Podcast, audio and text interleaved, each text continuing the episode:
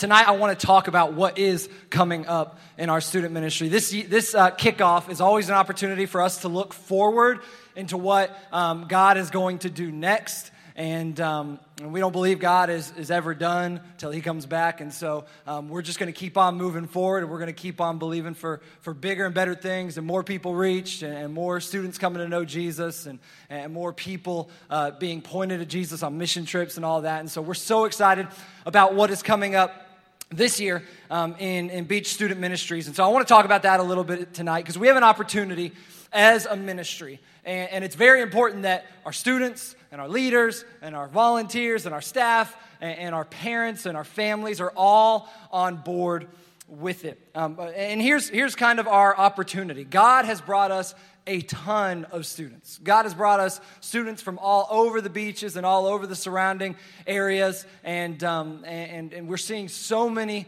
uh, students come and be a part of United and of life groups and of our mission trips and all that kind of stuff. And, and God has given us um, an amazing staff, an amazing team. Um, he's given us amazing, amazing volunteers. We have 36 life group leaders who are all like amazing, and, and like we could not do what we do without them. Um, and, and, we have, uh, we have uh, resources that God has blessed us with. And, and, and overall, God's just really, right now, uh, given us a platform and given us a, an influence in our community. And so we have some choices to make because of how many people are coming and being a part of Beach students. And just to get a taste of what happened last year, last year we saw 60 students uh, make a decision to follow Jesus, either for the first time or, or for a second time, a recommitment. And just so you have a little bit of background on that number, that is the number of people that actually like get up from their seats, go to the back room, give us their information, follow up with us, have a conversation. And so we know that number is a lot higher, but those are the students that were willing to get up and, and, and make uh, kind of make a, a contact with us. Um, we had 38 of our students uh, just this past summer, and then uh, right after Epworth last year, 38 of our students and adult leaders baptized, which is an amazing thing. Um, we saw uh, last year 150 new students come into the life of United. And just so you know uh, about that number as well, that's the number who actually come and give us a contact card. And so I know, because uh, I know teenagers, that not all of them are like filling out a card and bringing it to the back um, to connect with us. And so that we believe that number is probably more like 200 or 250 new students coming in to the life of our ministry. And, um, and so, really, our ministry, the way it kind of stands right now, is at a breaking point. It's at a breaking point. It's so much at a breaking point, like that the last three weeks of United, um, we average 225 people a week at United. And just so you have a little bit of background of that number, um, the, like the most we've ever had at United before, um, like at one week of United before, uh, before kickoff was like 200 or just over 200. And so we've been averaging far more than that. We've been seeing all kinds of new students come in, a bunch of new sixth graders, which we're pumped about. And, and so, like, it's just been, uh, there's a lot happening, there's a lot going on. And, um, and so we have to make a choice because we are at a breaking point. We can't continue to do ministry the way we've done it if we want to keep reaching more students, if we want to be able to reach the students we already have. And so last year, we, we started doing a few things. Last year, we, for the first time, we split a life group. And so uh, shout out to my now 10th grade girls for being the first group to go at it. Um, they, they grew to the point where their life group had 40 girls in it. And um, they may, we don't call them small groups or anything, but still, that's a little bit too big. And so we divided their group because we had to make room for all of them and all of their friends. And so we divided them mid year last year. Um, and also last year, we started experimenting with having two services on a Sunday night, just like we do on a Sunday morning, having a service at five and a service at seven, identical services um, that would give more opportunity, twice as many uh, seats available for students on a Sunday night. And so we did that a few a few times and and this year we're really moving forward on a lot of those things because we just just this past Wednesday um, divided three more of our girls groups. Shout out to my seventh, eighth, and ninth grade girls. Yeah, all of them were well into the 30s uh, of people in their life group, and so we got a whole bunch of new life group leaders, and we uh, divided those life groups, and um, and and that is again to open space for them to open space for their friends and the people that will come after them. And, uh, and something that we're going to do this year, and maybe you've heard, maybe you haven't, but from tonight until Epworth. So for the next nine Sundays, I believe, we will be going to two services every single Sunday for the next nine Sundays. And so this is um, this is another big thing. This is a a, a big undertaking, and um, and it's it's, it's kind of trying out something new. But these things go hand in hand. If we have a bunch of people on a Sunday night and we need to make space for them, and then we do two services, well, it, it kind of goes uh, and it makes sense that we have to divide life groups and give more opportunity. And as we have more people joining life groups, we have to give more opportunities for them to worship. And so they go hand in hand. And, and so both are expanding and both we're doing new things um, to kind of accommodate and, and, be able to continue to do ministry um, it, it, with all of the students that are coming here. And the truth is, these are difficult transitions. It's hard to divide a life group. It's hard for me, it's hard for the leaders, it's hard for the new leaders coming in, and it's hard especially for the students. It's also hard to, to have two services on a Sunday night. It's, it's, it just feels different, and, and things, it's just, it, it just, it's just hard. It's, it's not an easy transition. And that's why we need to talk about it. That's why we need our staff and our volunteers and our students and our parents and our families all on the same page, all moving in the same direction. And so, what we're going to look at um, tonight as, as we kind of talk about that is a, is, a, is a chapter out of the book of Numbers, which probably half of y'all have never even heard of the book of Numbers because it's full of numbers. Like, it's just boring. It counts like how many sheep were in Israel, how many people were in each family, how many people like uh, went to temple on a, on, on, a, on a Saturday or whatever. And like, like this, is, this is what is in it. It's, it's a bunch of statistics, and, and it's not necessarily the most like fun, enjoyable reading. But we're going to look at something very important in it in Numbers chapter 32. And this applies to what we're talking about tonight. This applies to our ministry, but it also applies to your life. It applies to you if you're going to a new school. It applies to you if you feel like God's calling you to a new place. It applies to you if you feel like um, God's called you uh, to a new job or, or, called you to a new relationship or called you out of a relationship or called you to do something uh, about a, a temptation or a sin in your life. Like for all of us that are making some kind of transition or called into something new, this scripture is very important. So we're going to go Numbers chapter 32. We'll have it up on the screen starting in verse 1. And we're going to look at it in the message translation because, again, the, num- the book of Numbers isn't the most understandable thing. So we're just going to look at it in a, in a version that's slightly more easy to understand. And I'm going to say a bunch of random names, and you're not going to know what they mean, but, but I'll kind of explain. And let me just give you a little bit of background before we get to verse 1. Here's what's going on. The people of God, the people of Israel, they, they, they, were, uh, they escaped out of Egypt. And we all know about that, like the 10 plagues and all that kind of stuff. Moses takes them out. They cross the Red Sea. They get the 10 commandments. They go to the promised land. They get there. They send out scouts. The scouts come back and they're like, We ain't doing this. We're scared. They're big. They're soldiers. There's these big cities. We can't do it. And God says, Okay, you don't trust? Go wander around the desert. And so they just kind of procrastinate for 40 years, just walking around the desert, not being willing to take what God had already given them. And so, 40 years later, they are about to enter into the land again. Moses is about to die. He's about to hand the reins off to Joshua. Um, kind of his generation is gone, and they're going to take a second stab at this whole promised land thing. And so we're going to pick up in verse 1. They're about to cross the river into the promised land to do what God had set out for them. And it says this The families of Reuben and Gad had huge herds of livestock, they had a bunch of animals. And they saw that the country of Jazer and Gilead was just the place for grazing livestock. They had livestock, it was just the place for grazing livestock. This is great. And so they came, the families of Gad and of Reuben, and they spoke, spoke to Moses and Eleazar, the priests, and the leaders of the congregation. And then they mention a bunch of names of places I'm not going to try to pronounce. And then they say, This is the country that God laid low before the community of Israel. It is a country that is just right for livestock. And we have livestock. Here, here's, here's first of all what we notice they're focused on what they have. They got a lot of stuff, don't they? And we all know what happens when you have a lot of stuff. Your stuff controls you. Anybody that's like ever had to clean out their garage on a Saturday? Anybody that's ever had to do a yard sale? Anybody that's ever had to do an estate sale for like the the rich garage sales. Like, you know what it's like to try to get rid of all your stuff or to try to move all your stuff. Like, stuff can kind of control us and, like, be like, oh my gosh, I, I got to move all these boxes. I got, I got to load up all this stuff. Why do I have all this stuff? This is what they're doing. They're like, we got a lot of stuff, we got a lot of animals, and so we got to do something with them. And they're focused on what they had, not on what they could have.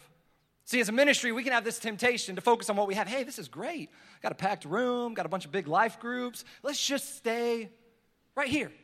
We got to focus on what we have. We can't worry about what we don't have. We got to focus on what we have. We can get in this in this mentality of just being worried about our stuff and what we have right now and our possessions. And we stop looking to the future. And so they say, well, we have this, this country that's just right. Well, in the NIV, it uses the word suitable. It says, this land is suitable for livestock. Well, how many people know suitable ain't a very strong word, is it? Suitable is kind of like, eh, you know, it's okay. Yeah, it's, it's, it's all right. This, this area is pretty good for, for my goats and my sheep and my oxen. Like, this is, you know what? We can make this work. How many of you parents walk into a house when you're about to spend the most money you've ever spent in your life and you say, huh, this is suitable. Let's put $400,000 on this. It's suitable. It'll do. Eh, not, not, really. Not really. Imagine, guys, uh, especially those of you who, uh, who are married, imagine you spend whatever, like two, three months uh, uh of salary on, a, on, a, on an engagement ring. You go to your girl, you make this whole big plan up. You're like, this is going to be amazing. And you take her to some cool spot, and, uh, and you get down on your knee, and you say, Baby, will you marry me? And she said, Huh, you're suitable. You might not, you might not be married. A lot of these kids might not be in here. You might be like, suitable? Suitable? All right, all right, I'll take my suitable and I'll go find someone else to give this ring to because you, you don't really, you don't really want me. See, suitable is not a very strong word, is it? I know, I know you high schoolers that, that go to Fletcher. Apparently, like you're having homecoming on like the first day of school, right? Like that's weird. Um, so, so they told you like on the first day of school, it's like, hey, homecoming's tomorrow. Figure it out. So, um, so uh, so imagine boys. You, you, you make a big card. I know y'all mostly do this for prom but let's say you do like this whole deal and you, you spell out your love for your girl on the beach and you use seashells and all this stuff. You're like well you go to homecoming. You spell homecoming wrong. You're like oh well, you go to home, oh, sorry i spelled that wrong. And like you, you like you, you, you, you invite her and you're like yes this is this is the moment. And she says well you're suitable. Here I mean, no one else asked me yet. It was early in the school year. I haven't had too many invitations. So, you know, you'll do. They go around telling all your friends, yeah, who are you going with? Well, you know, I'm going with Jason. He, uh, he, uh, he's all right. I mean, he ain't that great, but I mean, he asked and I felt bad for him. It's, he's suitable. He's suitable. Well, we all know suitable is not a very strong word, is it? It's not a very uh, uh, exciting word. And so this is what they say like, this land is suitable. It's just right. It's okay for what we have. And then they continue. If you think we've done a good job so far, they sound like like a high schooler trying to get a raise at Publix. If you think we've done a good job so far, give us this country as our inheritance. Don't make us go across the Jordan. Don't make us go across the river. Don't make us go into the promised land. Now, we hear that and we're like, hey, they just want to stay home. They just want to do what they're doing. But this is highly offensive to Moses. See, 500 years before, 500 years before, God came to Abram. He was then called Abram. He would become Father Abraham, and he said, I got, I got, a, I got a plan for you. I'm going to make you into a great nation, and I'm not just going to have a bunch of people. I'm going to give you a land. The land is Canaan, which is modern day Israel. And he says, I'm going to give you this land to your ancestors, or I'm sorry, to, to, your, to your descendants. And so there's this famous, famous story. And so they, they, they, they are hoping for this land for generations. And then they go into slavery in Egypt, and, and then they, they've been waiting hundreds and hundreds of years, and finally they're released, and, and they get to the promised land, and then they mess up, and they start wandering around the desert, and they're finally back to where they should have been a long time ago. This is their moment. This is what they've been waiting for for generations. This is what their ancestors were just praying and begging for. They were hoping they would see this day, and these guys have the nerve to say, Don't make us go. Don't, don't, don't. It'd be like parents, it'd be like you, you spend like two years of savings on this European vacation, and your kids are like, don't make us go. We just want to, uh, we just want to go to school. Just don't make us go on this vacation. And you'd be like, what? Don't make what? This is this is amazing. You should want to go. And so they say, uh, don't don't make us. They don't don't make us go. They're bailing at the very last minute. And we hear this and we say, okay, it's two families. But just so you have a little bit more understanding, like this is two of the tribes of Israel. So this is a sixth of the entire nation. We're not talking about like 15 people. We're not talking about like two little mom and dad and a, and a couple of kids. We're talking about hundreds of thousands of people that are saying, we're not going to be a part of this. We are staying here. And here was the deal they wanted to be comfortable, they wanted what they wanted right then. They say, don't, don't make us cross into the Jordan. Here's the truth for us that we see here reaching God's plan for our lives usually requires us to be uncomfortable. It usually requires us to be uncomfortable. Taking a new job, it requires you to be uncomfortable. Moving your family, requires you to be uncomfortable. Going to another new school requires you to be uncomfortable. Cutting a sin out of your life or something out of your life or a relationship out of your life requires you to be uncomfortable. A lot of these things require us to get uncomfortable. See, to reach the promised land, they had to get uncomfortable. They were just like, ah, you know, let's just stay here. It's okay. We just want what we want right now instant gratification. Let us just stay here. See, the, the move that we're making in student ministries is uncomfortable. It's uncomfortable for life groups to divide and get a new leader and separate from friends and, and, and, and, to a certain degree lose out on one of their, one of their former leaders and, and get someone new and they're like, ah, I, don't, I don't really know about this. And it's uncomfortable. It's uncomfortable to do something different than you've done in the past. It's uncomfortable to have two services. You don't see all your friends there. It doesn't feel like as full. There's not as many people there. Can I tell you, as a leader, it's a lot more comfortable to preach to a room full of students than to divide them by two.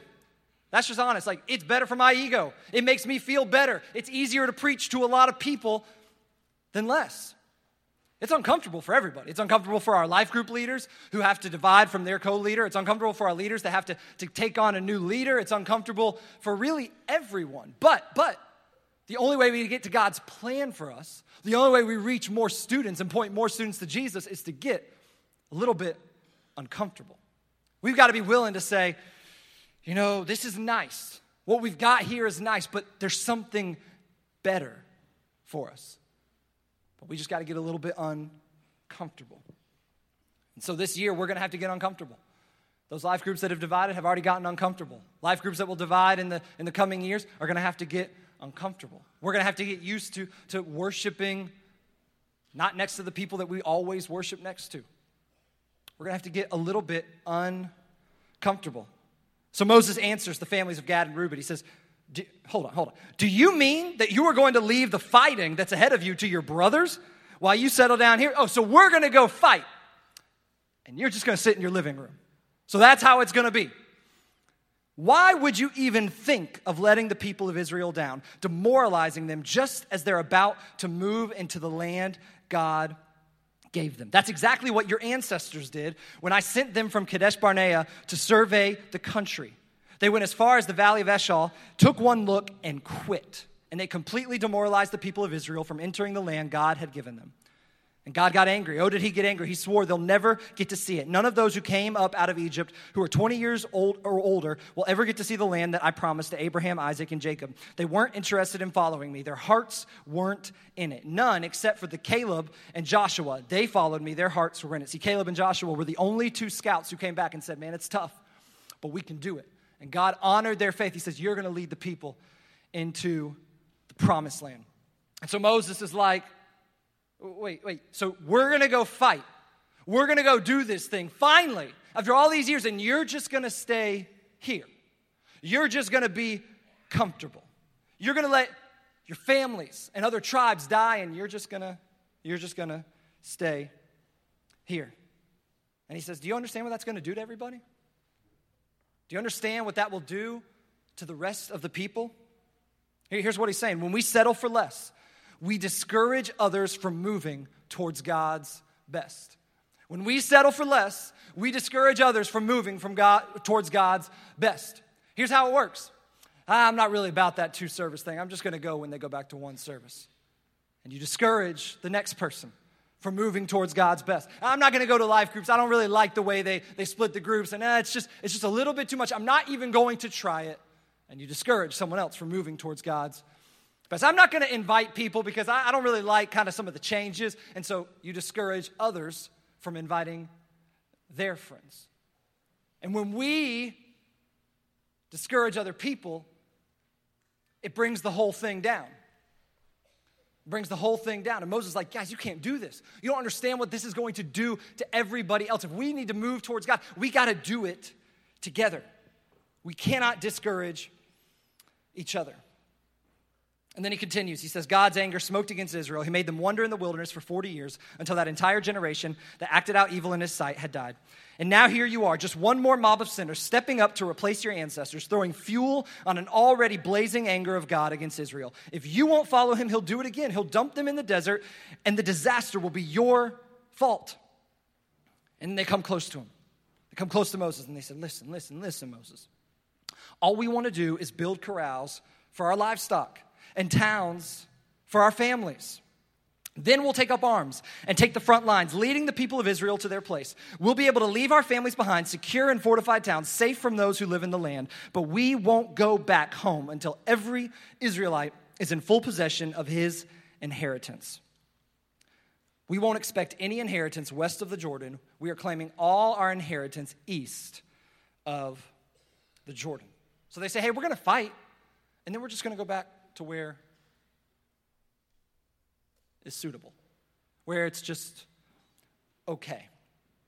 So here's what they're doing they're saying, We will go fight, we will leave our families behind, we will sacrifice our lives and our time. And this wasn't like a two day fight, like years. We will sacrifice years of our life for something we aren't even going to get. And we may say, Well, that sounds honorable. They're to fight for people and they're not even to get anything out of it. It's not honorable. They, they, they're, they're bailing at the last minute on the rest of the people that they did this thing with for hundreds and hundreds and hundreds of years. They're just saying, ah, we don't want to be a part of it.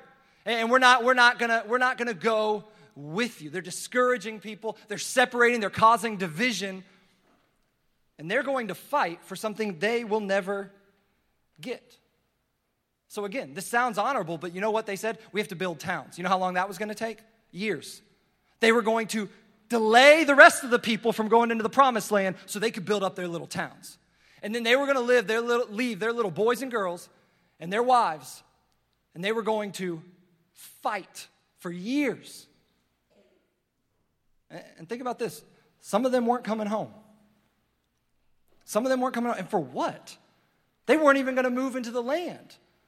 And they're sacrificing their lives for something they were not even going to be a part of.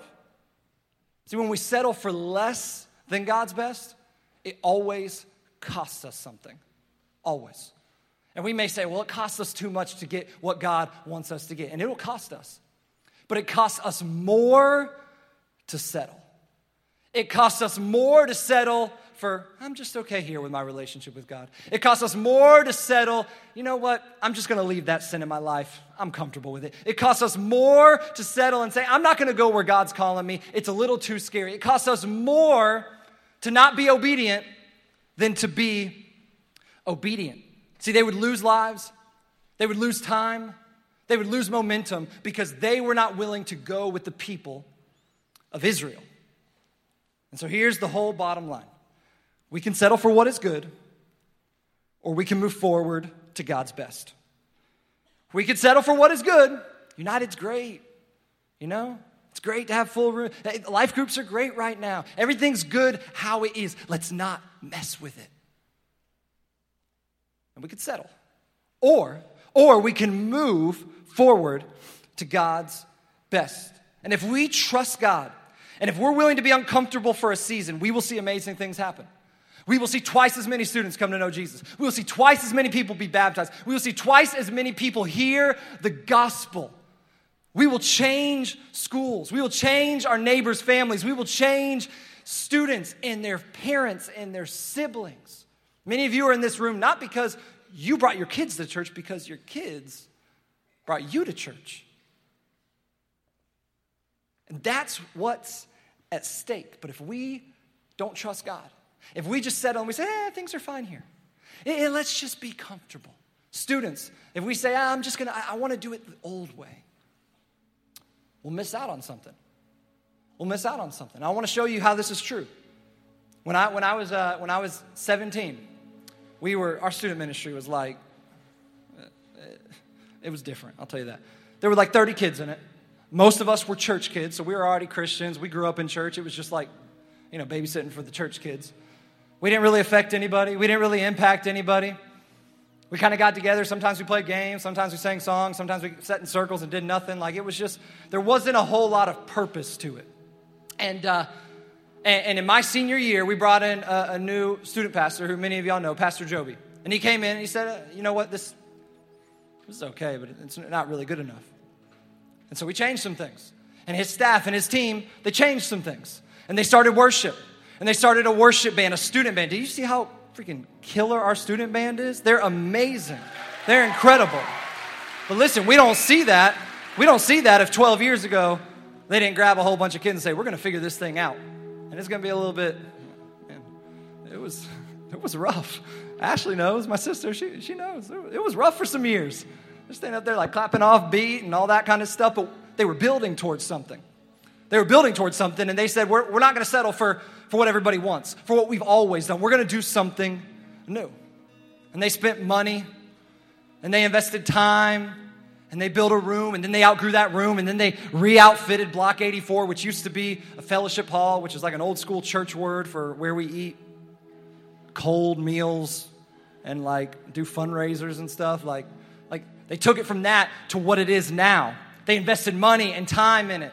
They, they, they sold the vision and they brought new students in and they, they brought staff members on and they did a whole bunch of stuff. And they said, We're not going to settle for where we are. We're going to move forward to, to God's best. And so, what, what we have here today is not something that our staff currently built. We came and we jumped onto a foundation that had already been laid by past leaders who said, We're not going to settle. We're not going to settle for suitable.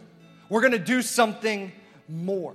We're going to reach out for something better. We have a mission to point students to Jesus, and 30 ain't enough. 40 ain't enough. 60 ain't enough. 100 ain't enough. 150 ain't enough. And right now, today, I'm saying 200 ain't enough. All right? 200 students, it ain't enough because there's a whole bunch more students at the beach that don't know Jesus. There's a whole bunch of people walking in darkness that don't know Jesus. There's a whole bunch of families that are feeling like, I don't know what to do. And that's what's at stake if we settle.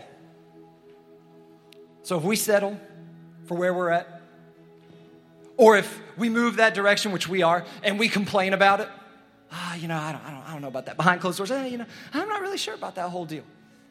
Or we doubt,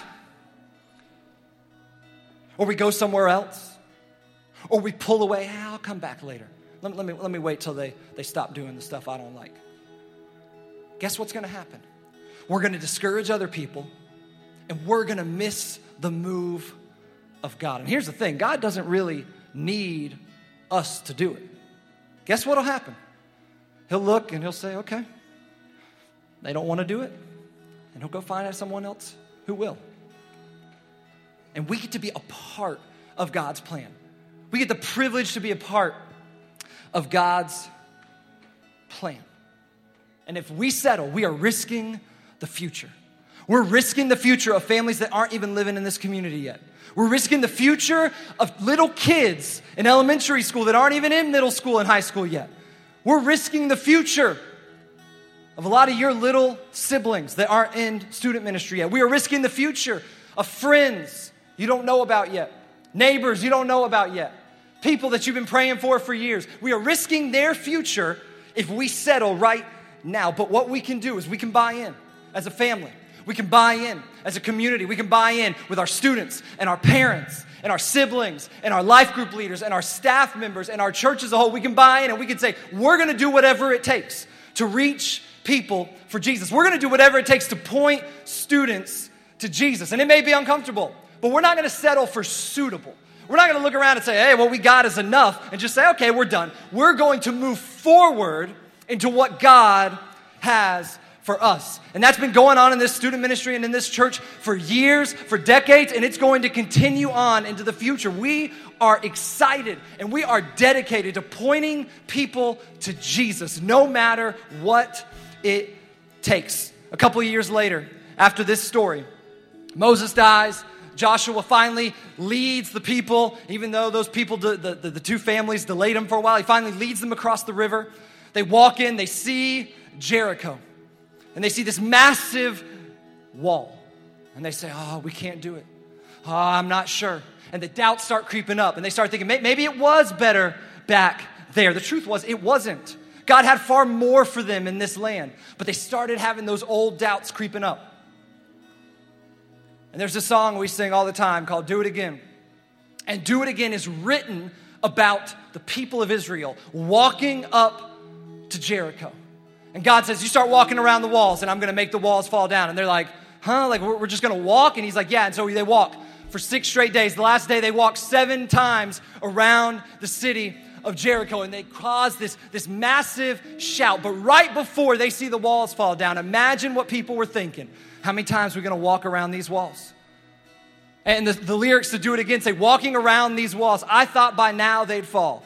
I'm walking around this temptation. I'm walking around this problem. I'm walking around this relationship. I'm walking around this community. I'm walking around this friend. And, and, I thought by now something would happen. I thought by now God would do something, and I just don't see it yet. And God says, just keep trusting, just keep walking. Just keep taking a step of faith after a step of faith over and over and over again. He says, I'm going to do something amazing. And if we right now will just keep walking, we'll keep trusting, God is going to do it again. He's going to cause strongholds to fall again. He's going to bring people back to the family again. He's going to bring people who don't know Him to the family of God again. He's going to break addictions Again, he's going to defeat violence. Again, he's going to take down tears and he's going to take down sadness and anguish and anger. Again, he's going to reunite families. Again, he's going to do it again and again and again and again. So let's stand together. Let's stand together and we are going to sing this song with faith. We're going to sing this song saying, as a ministry, as a church, we're going to keep on moving to what is uncomfortable. We're going to move into what is uncomfortable because we know that that is where God's best is. So let's sing this song together.